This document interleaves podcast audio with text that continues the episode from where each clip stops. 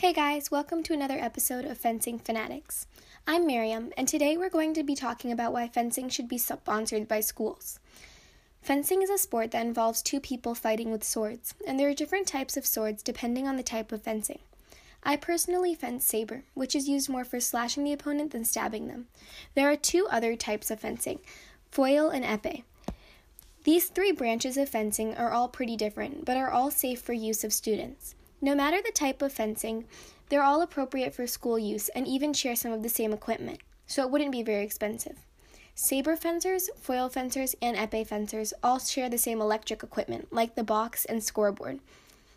Also, knickers are the same for everyone, along with shoes, which are optional. This means the school would only have to supply a few sets of equipment. This equipment lasts years if properly taken care of, so it'd be worth the money invested in the long run. The only things that differ are the blade, le- the lame, which is the conductive vest, and masks. Along with this, it's popular and great for any and all body types, being one of the sports featured in the Paralympics. So I sat down with my friend and fellow fencer Anayika to discuss her opinion on the matter. I am joined today by Anayika, who is my friend from fencing. Hi, I'm Anayika. I'm 13 years old, and um, I fence with Miriam at Columbus Fencing and Fitness, and I've been fencing for two years. Welcome going to ask you a couple questions about your experience with fencing. Um, so first of all, you fence saber, correct? Yep. Okay.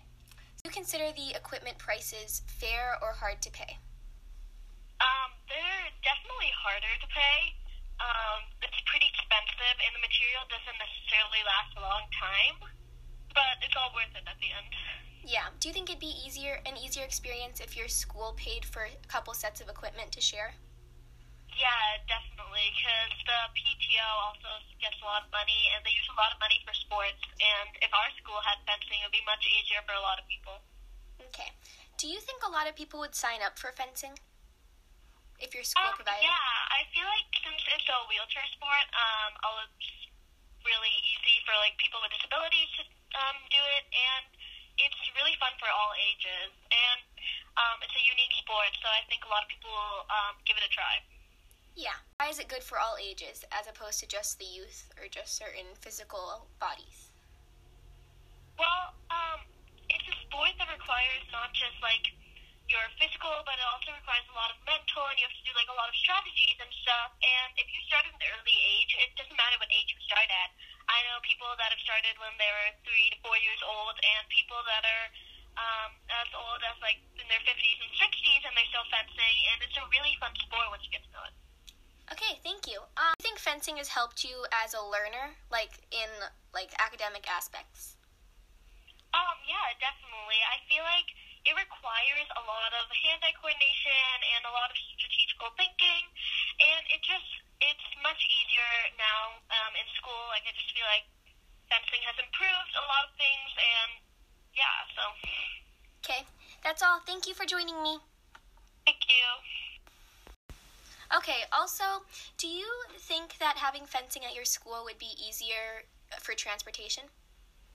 Um, much easier. Um, since anyway I'm riding the bus to school any day, it's much easier. And my uh, fencing is really far away because there's not a lot of fencing places in Columbus, and it's pretty hard to find a really good place like Columbus Fencing and Fitness. And it's pretty far away from my house. It's about 20 to 25 minutes on a good day.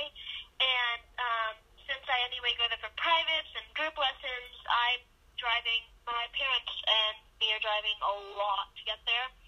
So it's just it would be so much easier if it was just at school. And the school sport is also much much easier. The it's much more affordable. And all in all, it'll just be much more easier if it's at school. Yeah. Okay. Thank you. Thanks again to Anayika for sitting down with me. It looks like our time is running out. Next week, we'll talk about the physical and mental advantages of fencing, and trust me, some of them may surprise you. Till next time.